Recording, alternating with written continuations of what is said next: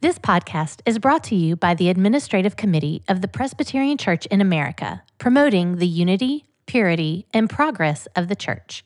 Learn more about the Administrative Committee and support its work at pcaac.org.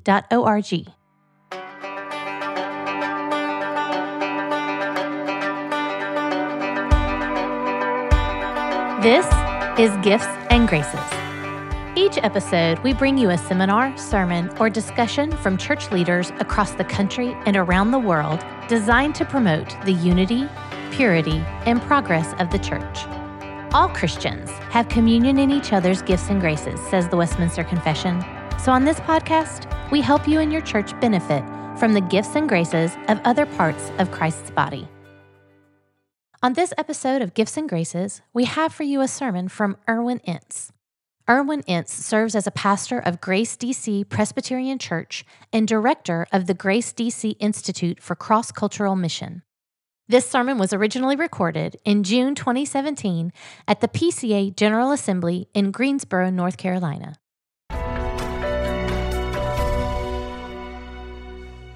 I'm back.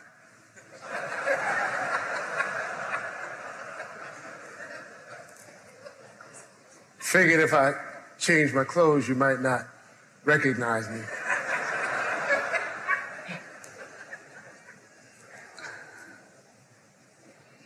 I am I'm awed by the humble privilege that I have tonight to to break the bread of life with you, to open the scriptures and to hear what thus saith the Lord. I am grateful to our host presbytery for the invitation. I am so thankful for the sweet, sweet worship that we have been able to participate in in these songs of Zion that help us to worship our God and our King. And now, you know, usually I at least ask when I'm asked to preach, I at least ask the question, how much time do I have? But I figure I got at least half as much time as I spent right down there talking about that study committee report.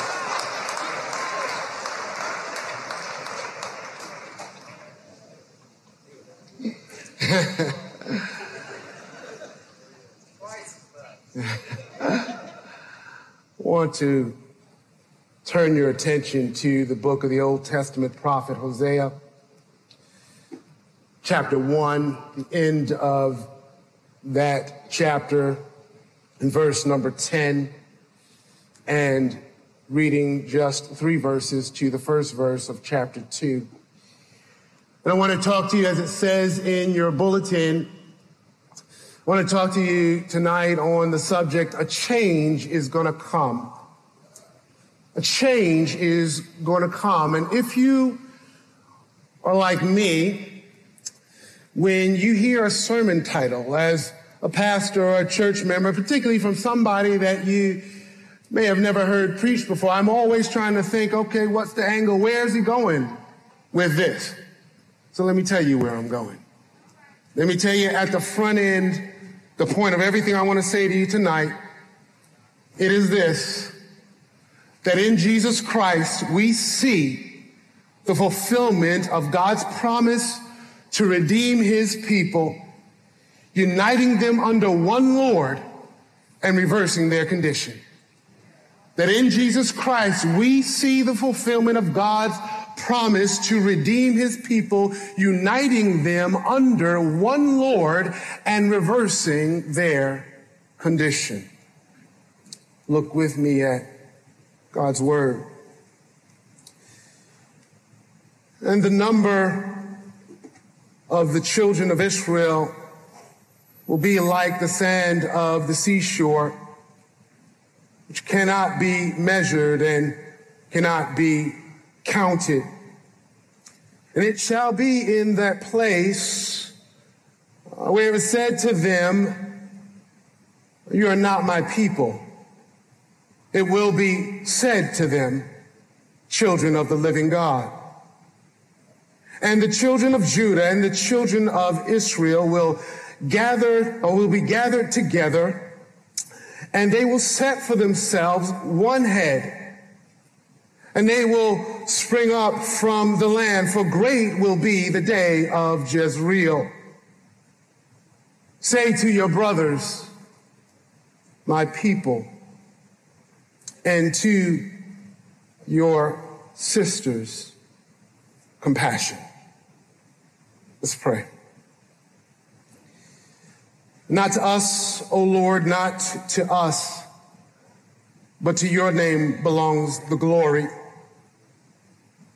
We are gathered here tonight, Lord, asking that you would be pleased to speak your truth into our hearing and that it would find deep, deep resonance in our hearts. Ask, Lord, that you would be pleased to take my weak and unworthy efforts in your word and use them for the blessing of your people. Lord, if I say anything tonight that is an that is not in accord with your word, would you be merciful and allow it to fall on, ear, on deaf ears? But if I proclaim the truth of the living God, do not let us leave here without heeding it and without being changed. All to the glory and praise of Jesus Christ. And all of God's people said, Amen. Well, Sam Cooke is called by some the most important soul singer in history. Uh, he is, in fact, credited by many as being the founder and creator of soul music. And by 1963, Sam Cooke was already a, a star. And in May of that year, he was on tour in this state, the state of North Carolina. And after performing in Durham, he had opportunity to sit and talk with uh, some some local people who had participated in sit-in demonstrations in the area. Not long after that, not long after that tour, Sam Cooke uh, suffered the kind of, of tragedy that, that can make a parent lose his or her mind. His 18 month old son drowned in a swimming pool. Now, the struggle of the civil rights era in this land and his own personal story of tragedy are, are, are some of the things that prompted him to write the song, A Change is Gonna Come. That song in many ways has come to symbolize the civil rights era in its entirety. You know the song, at least some of you do. Starts with these words I was born by the river in a little tent.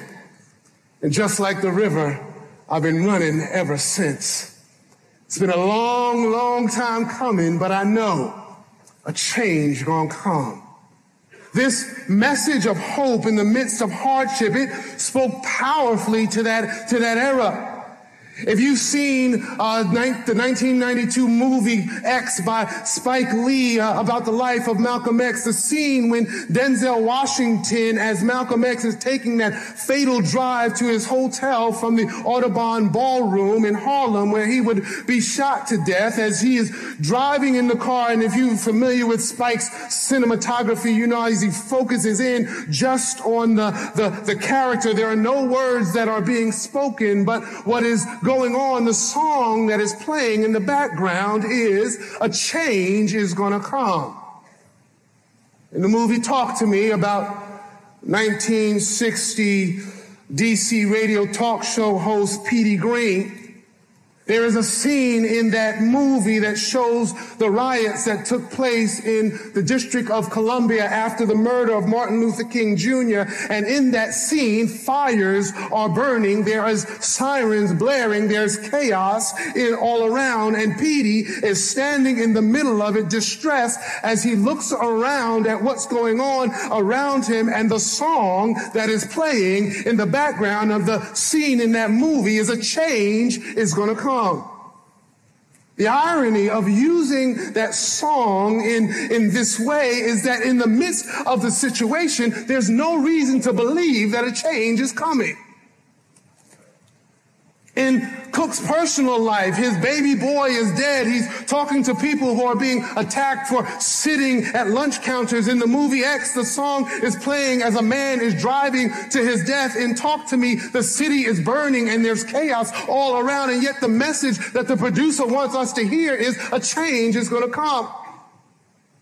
And I tell you something, uh, this year, this very year, what we commemorate is the 500 year anniversary of the launching of the Protestant Reformation in 1517 when Martin Luther pinned his 95 theses on the door of the church in Wittenberg, Germany. And if I was making a movie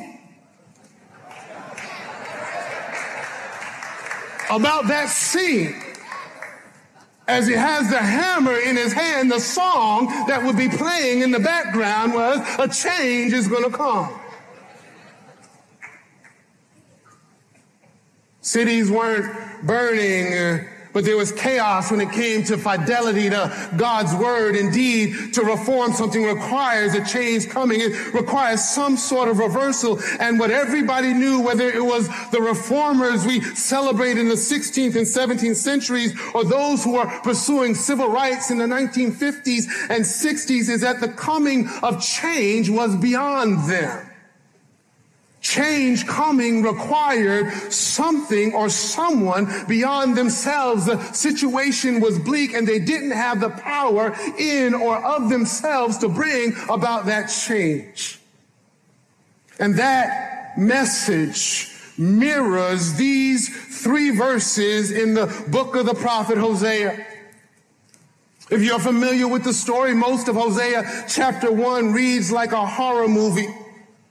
Hosea the prophet is commanded by God to marry a prostitute who had children from her life of prostitution because the land had committed great prostitution in going away from the Lord. And then he and his wife Gomer have three children. The births and the names of the children sent the message of impending doom to the nation of Israel. The tension built and the message became increasingly troubling with the birth of each child. With the birth of their first son, Jezreel, there would be a loss of peace and protection for the nation.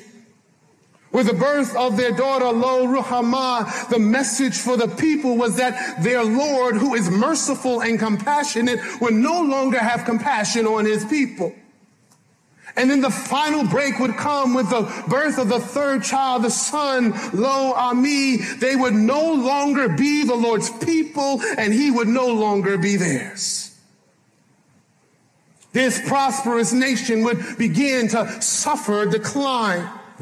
It would come to an end when uh, Shalmaneser, the king of Assyria, besieged Samaria and Israel for three years and captured and carried the Israelites away to exile in Assyria. And in Second Kings chapter 17, we, we find out why that happened. The, the Bible says that the people of Israel did secretly against the Lord their God things that were not right. They did wicked things, provoking the Lord to anger, and they served idols. They despised the Lord's statutes and his covenant. And it says, and the Lord rejected all the descendants of Israel and afflicted them and gave them into the hands of plunderers until he had cast them out of his sight. And so exactly what Hosea prophesied to happen happened. And yet in the middle of the horror as the nation runs headlong into its demise, God sends a message of hope through Hosea saying a change is going to come. Just like Sam Cooke's song, that message would have been unbelievable and would have seemed out of place and as, as Samaria would, was being overrun by the Assyrians. But this change that God promises is rock solid because it was not going to happen by Israel's efforts. God was going to do it all by himself, all by his lonesome. And Hosea describes how the Lord is going to do it in, in three ways. I mean, this is just a side note. I'm, I'm a three point preacher. And as God would have it, we got three verses. We're going to talk about three things. Redemption, reunion, and reversal. Redemption, reunion, and reversal. Hosea's son, Lo-Ammi, is born. And the Lord says to Israel in verse 9 of this first chapter, You're not mine, and I'm not yours. We are done. And then in the space of one verse, there's a radical shift from doom to hope. The Lord promises to redeem. He promises redemption. And you know, to redeem is to, to reacquire something, to, to get back something that once belonged to you, but doesn't belong to you anymore, but you want it back and you are willing to pay for it. The Lord says, Yet the number of the children of Israel shall be like the sand of the seashore that cannot be measured, cannot be counted. And, and it will be in the place where it was said to them, you are not my people. It will be said to them, children of the living God. Notice this with me in the, says in the, in the place where it was said to them, you are not my people. Well, who said that to them?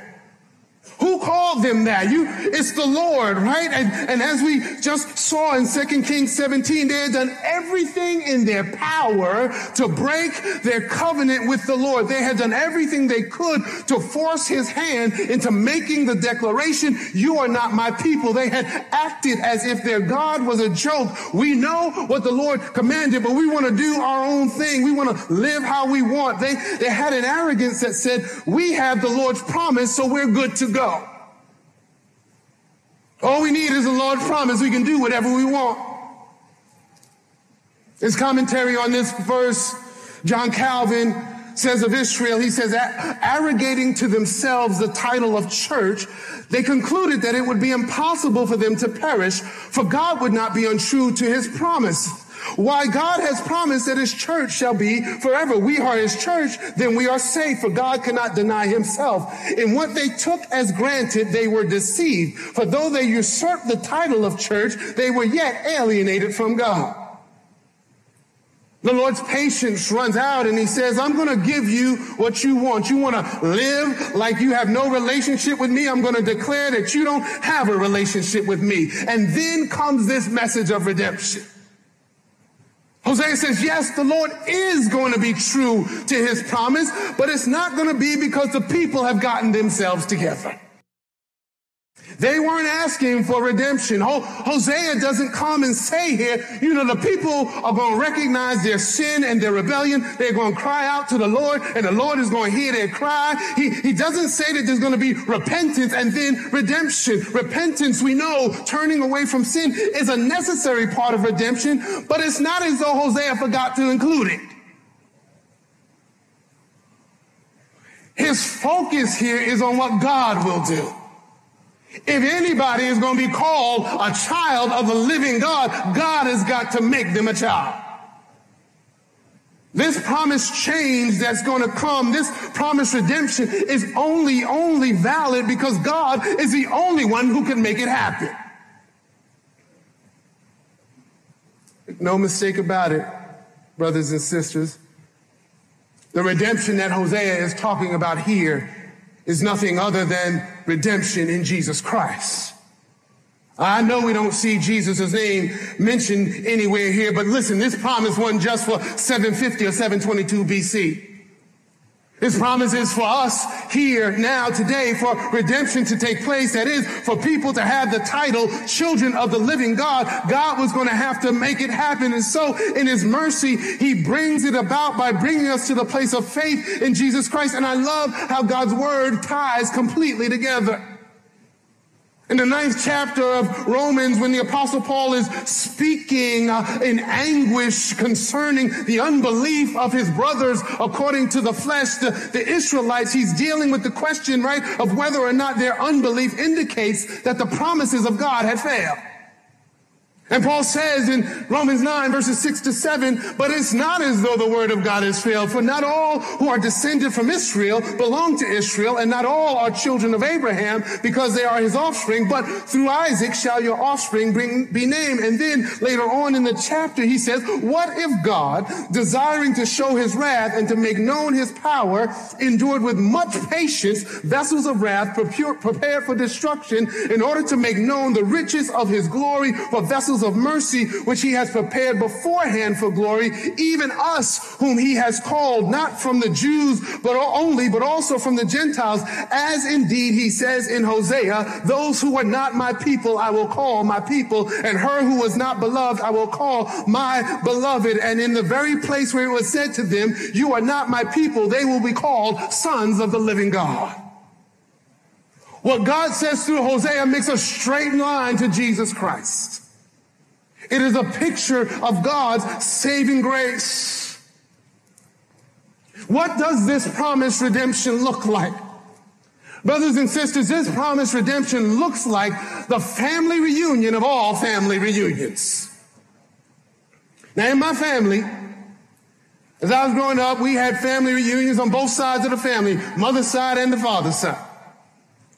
Now, on my mother's side, we we would have family reunions more frequently because it wasn't much of a, an expense for us to, to make it. Uh, my mother is from Wilmington, North Carolina, and, and we grew up in, in Brooklyn, New York uh, uh in the 40s and 50s. Uh, my, my mother and her siblings, they migrated up to New York City, and so we just drive that 12 hours from, from, uh, from Brooklyn to Wilmington uh, almost every year and have family reunion. But on my father's side, it was another matter. My father was from Trinidad. That's in the Caribbean. That's in the real South. That's like South South. And his generation began the dispersion process. Some of, some of his siblings and that generation moved to New York. Some moved uh, just to another island, island of Barbados. Some moved to Montreal. Some moved to Toronto. Some moved to England. Some moved to France. We were all over the place.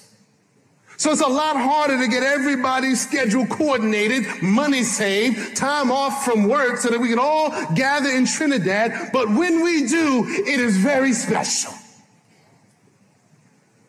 And as special as that is, it actually pales in comparison to the family reunion that the Lord promises in verse number 11. Hosea gives us a picture of the, what this reunion looks like. He says, the children of Judah and the children of Israel will be gathered together and they will appoint for themselves one head.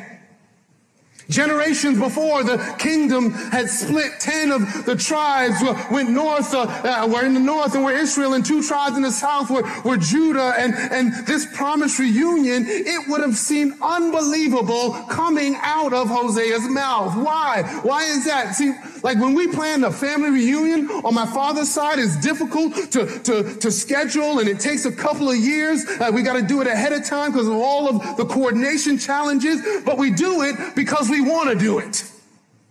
We do it because we want to see each other. Facebook and Skype and FaceTime are not enough. We want to be in one another's presence. But Judah and Israel were not trying to reunite. They were quite happy with the status quo. God says this change is going to come, but just like they weren't asking for redemption, they weren't asking for reunion either. For Hosea, the divided kingdom of Israel and Judah was a disgrace. By the time Hosea's ministry began, it had been 200 years since the kingdom had divided. And there was no clamor among the kings of Israel or the kings of, of Judah to say, this ain't right. We supposed to be the Lord's people. We need to get back together and demonstrate our unity in the Lord for all the other nations to see. The history was one of strife and disunity, not unity. Nobody was saying, let's plan a reunion. The Lord says, where there is nothing but strife and animosity, where there's nothing but disunity and discord, I'm going to replace it with unity. I'm going to replace it with unity, but not just any unity. The people will be so united in spirit that they will appoint for themselves one head to rule over them. Y'all know who this one head is, don't you? None other than the promised Messiah, Jesus Christ. Jesus is at the center of this hope. The harsh judgment of chapter one is followed by this promise that God will bring all of his people together under one ruler, Jesus Christ. And do you find it interesting that Hosea says that these united people will appoint a leader for themselves?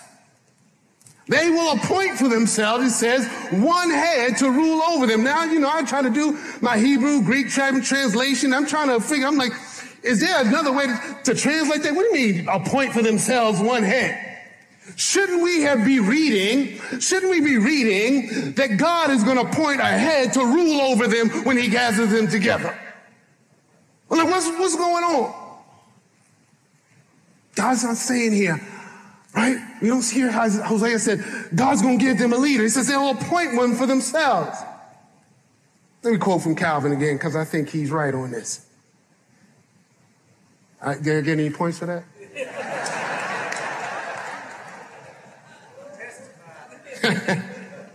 he says, it, it seems indeed strange that what is peculiar to God should be transferred to men. That is to appoint a king but the prophet has, by this expression, characterized the obedience of faith. For it is not enough that Christ should be given as a king and set over men unless they also embrace him as their king and with reverence receive him. We now learn that when we believe the gospel, we choose Christ for our king, as it were, by a voluntary consent. He says, your, your earthly happiness is unhappiness before God. You're now secure, but your safety depends on another thing, even on this, that you be one body under one head, for you must be miserable except God rule over you. This promise goes far beyond ethnic Israel. It's connected to this number of redeemed people who are like the sand of the sea uh, that can't be measured or, or numbered. It is a picture of a reunion that only God can create.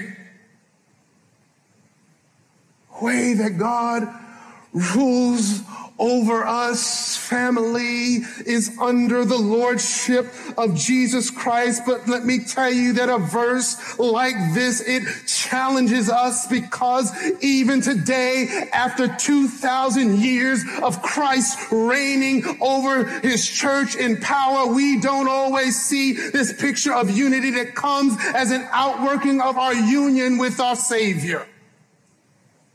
Israel was divided. Israel and Judah were divided and not seeking a, a, a reunion. The Lord says he's going to make reunion happen in such a way that then the people's hearts are turned toward him. Their hearts will by necessity be turned toward one another.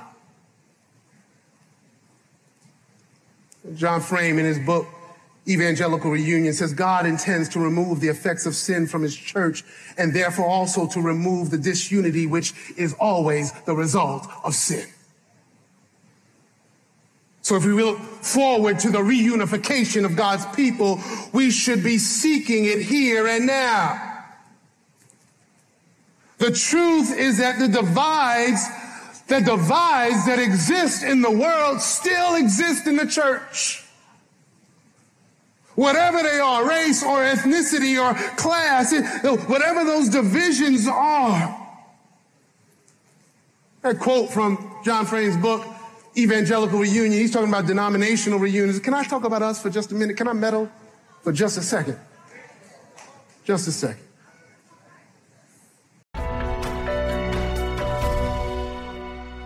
Is someone you know interested in seminary education? Are you interested in the future of confessional Presbyterianism in North America and around the world?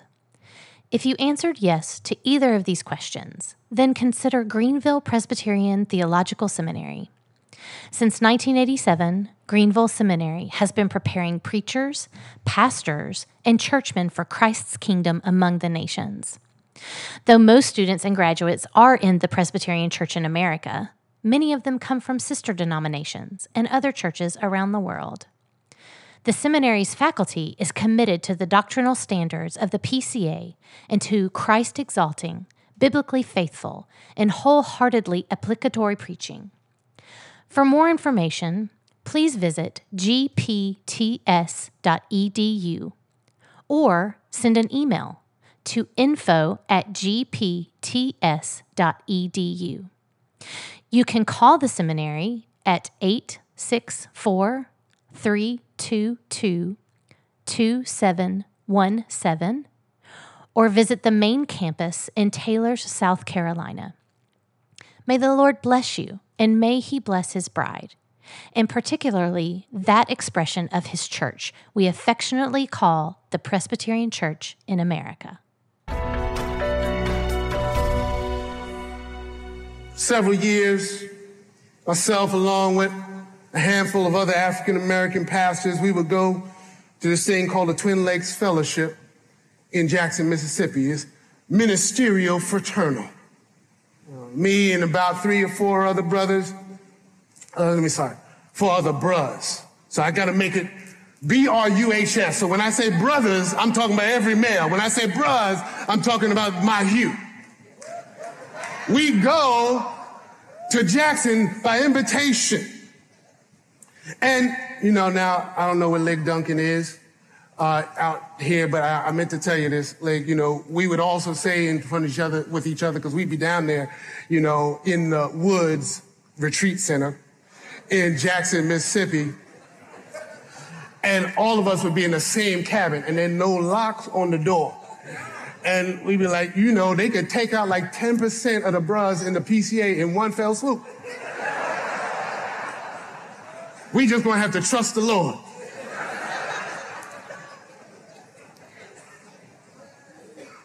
But let me tell you something that would happen to me. Every year that I went, without fail, at some point over those couple of days, as I sat under the ministry of the Word of God, the Spirit of God would grab me and would move me to tears. And why would that happen? It would happen to me because as I was being ministered to by the, by the man of God proclaiming the Word of God, I would inevitably be reminded of my sonship. I would be reminded of my adoption, of the fact that I am accepted in the beloved. I would be moved to repent in tears of my striving to build my value as a child of God on the success of my ministry, I would be reminded that the strength of my preaching or the number of the visitations that I do is not what qualifies me to stand before God. I would be reminded that it is nothing but the blood of Christ. But what would also happen and what would grieve me is that I knew there were brothers in that room who were, I knew were skeptical of some of my dear friends because they were in a different camp. And I had some dear friends in the, a different camp in the denomination who would say, why are you going to Twin Lakes Fellowship? Now, maybe it's because I'm an uber minority in this denomination. But I decided early on that I was not going to base my, uh, my life in the PCA on my affiliation to a camp. Now watch, I didn't say I don't have an affiliation. I didn't say I don't have a camp. What I said was, I'm not going to base my life in the denomination on affiliation to a camp. I'm not talking about not having preferences. I'm not talking about denying the fact that each of us are going to be drawn into certain affiliations because of theological nuances. Let me give you, an, this is an aside too. I'm intentionally using the word camp, and I'm not saying uh, conservatives and progressives or confessionalists and whatever. I'm not using those labels because here's the truth of the matter. In the eyes of the world, we all conservatives.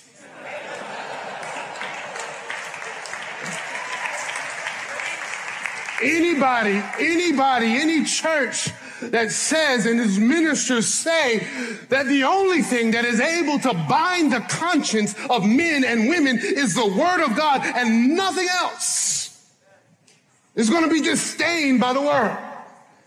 So I'm saying camps. I'm not using them labels. You can use them if you want to. But I'm talking about the fact that camp affiliation cannot be the basis for your life in this church.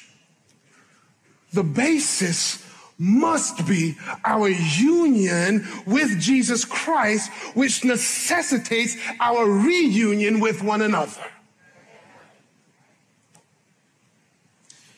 My favorite chapter in the Westminster Confession of Faith has become chapter number 26 of the communion of saints. Have you read that chapter lately? Well, if you haven't, let me help you out. I'm going to read those first two paragraphs of Westminster Confession of Faith, chapter 26. The divine said, all saints who are united to Jesus Christ, their head, by his spirit and by faith, have fellowship with him in his graces, suffering, death, resurrection, and glory, and being united to one another in love. They participate in each other's gifts and graces and are obligated to perform those public and private duties which lead to their mutual good both inwardly and outwardly. It is the duty of professing saints to maintain a holy fellowship and communion in the worship of God and in performing such other spiritual services as help them to edify one another. As God affords opportunity, I love this line. As God affords opportunity, this communion is to be extended to all those in every place who call on the name of the Lord Jesus being united together in love, we participate in each other's gifts and graces. And I love what, what George Hendry says about this chapter of the confession in his book from a generation ago titled Westminster Confession for today. He explains that this love that the confession is talking about is not based on a mutual attraction. This love is not based on a mutual attraction. Rather, he says, it is a love that overcomes divisions and reconciles contraries, bringing into communion those who have nothing in common except the fact that Christ gave himself for them.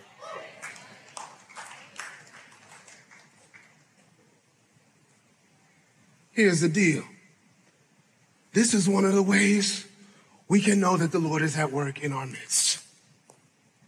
We won't see the complete fulfillment of this perfect reunion and unity and all until all sin is done away with. We won't see it until the glory of heaven, but we know that our Savior is at work when, we know that we want it. When we know that we want that union and that unity and that reunion at work in our midst. When we long for it when it starts to exude from our life as a people of God, as a branch of His church. See, unlike Israel and Judah, when we have Christ, we're not content with strife and disunity. Because we heard Paul say in Ephesians 2 that Christ is our peace that he has made Jew and Gentile one, breaking down in his flesh the dividing wall of hostility. And when Paul urges us in Ephesians 4 to bear with one another in love, eager to maintain the unity of the Spirit in the bond of peace, we want to do it. Why? Because we know that there is one body and one spirit, one Lord, one faith, one baptism, one God and Father of all who is over all and in all and through all. The Savior's rule over us is what changes our hearts to desire to see the promised reunion begin to take place in real space and real time among us. Reunion across divisions of race and class and gender and generations. We know that the, the, the family reunion began at the cross of Christ and the change came and it's still coming. Included in this change, and I'm done. I'm almost done. That's not a black church, almost done. I'm almost done for real.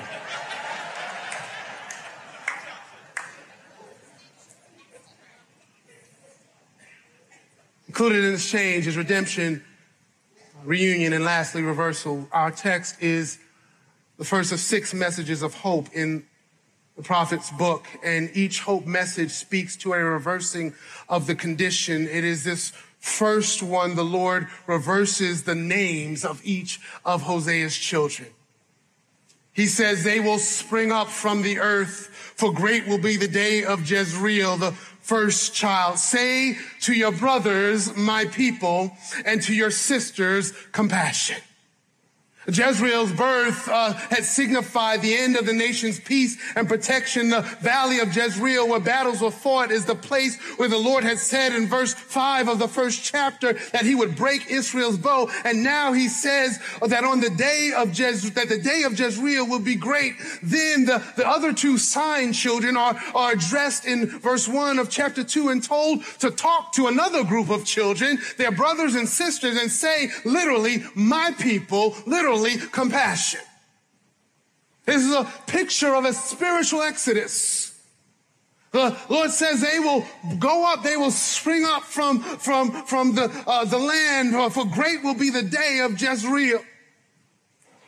Jezreel here is figurative. The, the name literally means God sows. And when the boy was born in verse number four, the significance of his name was not its literal meaning. It was the, the place Jezreel that had become synonymous with bloodshed. But here now in the promise, the significance of the reversal is based on the meaning of his name. God sows. So the message in verse number 11 is they'll spring up from the earth for great will be the day of Jezreel's. In other words, the number of God's children will be uncountable for multitude. They are people who were dead, but will come to life sprouting from the earth because God has sown them. The message to Israel was not, you gonna get your act together. The message is, God promises resurrection life. To come up out of the earth, one writer put it, implies resurrection in which to redeem, break out of the subterranean tomb. Why will this happen? Because of the promise in verse one of chapter two. Those who are not my people will become my people. Those who had not received mercy will receive mercy. The change Hosea is talking about is resurrection and redemption life in Jesus Christ. We know that because that's exactly what Peter says Hosea is talking about. If we turn to 1 Peter 2 verses 1 to 10. When Peter says, listen, you are a chosen race, a royal priesthood, a holy nation, a people for his own possession, that you may proclaim the excellencies of him who called you out of darkness into his marvelous light. And he's, then he says, not only that, but the hope at the end of Hosea 1 is about you. He says, once you are not a people, but now you are a people. Once you had not received mercy, but now you have received mercy. God fulfills his promises first message of hope in Hosea was that a change is going to come.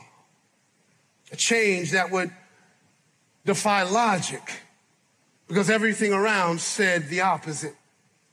A change did come, brothers and sisters, in the person of Jesus Christ. In Jesus Christ, God redeems us. He reunites us and he reverses our heart condition such that we can serve him together with joy. He has put us here to be a church that reflects this reversal for the world to see. To be a church that lives out the implications of our confession that even though we might have a preferred camp where brothers and sisters who are united in love and share in each other's gifts and graces, not because we got a mutual attraction, but because we got one head, one head, one king reigning and ruling over us. Amen. Let's pray. Thank you, Lord, that you're the change agent. That you're the one he is not to content to let us dwell in darkness, but you have brought us into your marvelous light. We rejoice in you, Lord, because we are those who once were not a people, but now we are your people. And we were are those who once who had not received mercy, but now we have received mercy in Christ. Would you, Lord, by your great power and grace work in us for that kind of love that says to the world, there is a family reunion going on in this church. All to the glory and praise of the one head who rules over us, Jesus Christ. Amen.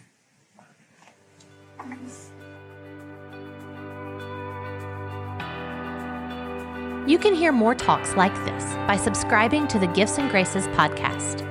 You can also hear more content like this by attending a seminar at General Assembly. They're free and open to the public. Find out times and locations by visiting pcaga.org. Thanks for listening to Gifts and Graces.